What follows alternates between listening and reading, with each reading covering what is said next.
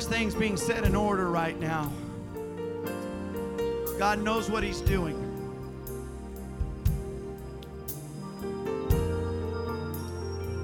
I'm not going to preach my entire message, but I am going to give you what the Lord put on my heart that I feel like is the most direct and poignant thing for us to understand tonight. In the book of Genesis, the Bible says that Jacob's sons brought before him a bloody coat. The bloody coat had a voice of its own. The bloody coat that his sons brought him said that Joseph was dead and he would never see him again. He's gone forever and he'll never be seen again. The first thing I want to talk about is there are dreams that we've had, that we've held on to, that we've seen with our own eyes. And situations in life happen, and it may feel like some things have slipped through our fingers. And there's an enemy that wants to step in in the middle of that season and tell us that we will never see it happen again. That is the first side of that. But the second side tonight is that one of the hardest things for us to go through is the loss of the ones that we love. There is nothing that breaks someone down more than having to survive after the loss of someone that they love. And Jacob may have felt like in that moment that he would have never seen his loved one alive again. But my message to somebody tonight that may be facing the grief of losing something or losing someone, if you can survive the season that you're in right now, you will see Joseph again. But the next time you see him, he's going to be in the presence of the King. I don't know who I'm preaching to, but we've lost some important people over the last few years. We've lost some preachers over the last few months. There's been people that have died that were very close to us. There's been people that died that were providers. There've been people that died that were a rock for their family. There's just been things that have been lost that we expected, that we hoped for, that we believed for. And I feel that the Lord, as He put it on my heart last Last night, I didn't study for this, but the Lord put it on my heart last night to tell somebody, if you can survive the season, your dream will come to pass. I wonder if we can lift our hands right now and accept the word of the Lord. And can we pray right now? If you're ever going to see that lost loved one again, you're going to need to survive the season that you find yourself in right now. If you're going to see your father that's gone on to be with the Lord, you're going to have to survive the season that you're in right now. If you're going to see the prayer warriors of yesterday, if you're going to see the pillars that have gone on once again, it's going to be because you decided to survive everything that is tried to discredit you, everything that's tried to destroy you. Come on, there's coming a day when Jesus is going to wipe away every tear from your eyes. But the only way you're going to make it to that point is if you can survive the season that you find yourself in right now. Come on, somebody, I want to tell you that your dream is still alive. The hope and the plan of God, the calling of God upon your life, the work of God that He's called you to do, it's still there for you. There's an enemy that wants to tell you that it's dead. There's an enemy that wants to tell you to give up. There's an enemy that wants to tell you to stop dreaming. But it's time to dream another dream and to get back to what God has called you to be and to do what God has called you to do. Come on, somebody. There's a spirit of restoration in this house tonight. God said, I will restore the years that the locusts have eaten. There's been some things that you lost. You don't understand where it went. You don't know if you'll ever see it again.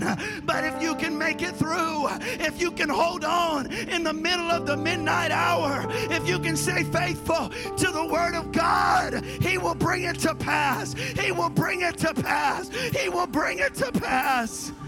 Somebody lift up your hands and receive your restoration tonight. God, rebuild me. God, restore me. God, I've lost some things. I don't understand it all, but you're the one that came to seek and save that which is lost. Come on, lift up your voice. Lift up your voice. Lift up a voice that says, I will survive. I will overcome. I'm going to make it. I'm going to see them again, and it's going to be in the presence of the King. Oh, I'm going to see Brother Terry. It's going to be in the presence of the King. I'm going to see Sister Libby. It's going to be in the presence of the King. I'm going to see Brother Echols. It's going to be in the presence of the King. I'm going to see Brother David Webb. It's going to be in the presence of the King. Come on. I'm going to see the faithful saints of yesterday. If I can survive the season that I'm in right now. Another verse said that we're compassed about with such a great cloud of witnesses. There's elders that have gone on to be with the Lord that are looking at you and saying, come on, you're gonna make it. Just stay in the fight and you're gonna make it. I know that life has tried to destroy you. I know that things have happened that you don't understand, but if you can hold on, you're gonna see me again, and it's gonna be in the presence of the King. Oh, let's lift up our voices and let's worship the Lord. Oh, God, I believe in you for my door to open. I believe in you for my chains to come. I believe in you, Lord, that there's a new season that's coming. Oh, Lord, that there's a new day arising in my life. I've been struggling with grief. I've been struggling with pain. I've been struggling with confusion. But, God, I'm going to survive. I'm going to keep moving forward.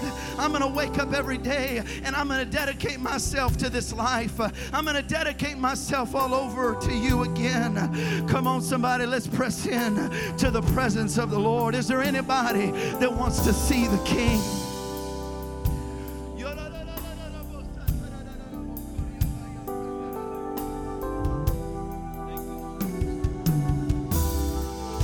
Praise God. Listen to me just for a minute. This, this word is so specific.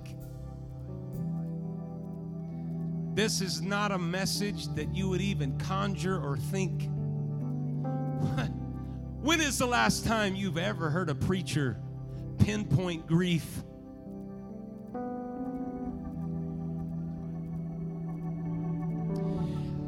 Maybe you don't understand where we are right now, but the Holy Ghost is speaking into people's lives in a specific way that blows my mind.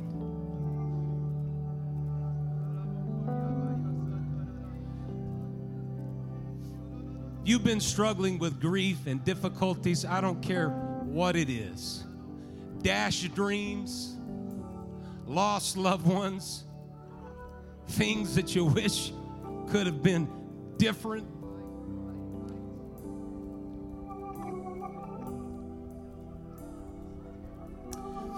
God's calling you to an altar here tonight to let you know that it's all right to dream again. Praise God. You need to step out of wherever you are and get to this front and lift your hands and say, God, thanks for speaking into my...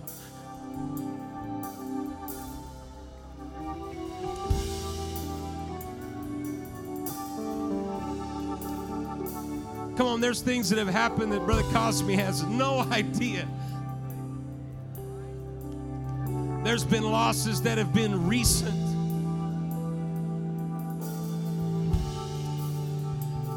Oh, but the Holy Ghost is in this place to tell us, come on, dream again, dream again, dream again.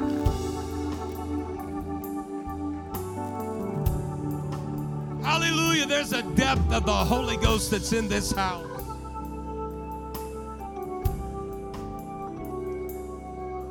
Come on, press your way in, press your way in. There shouldn't be a, there shouldn't be an empty spot anywhere up here.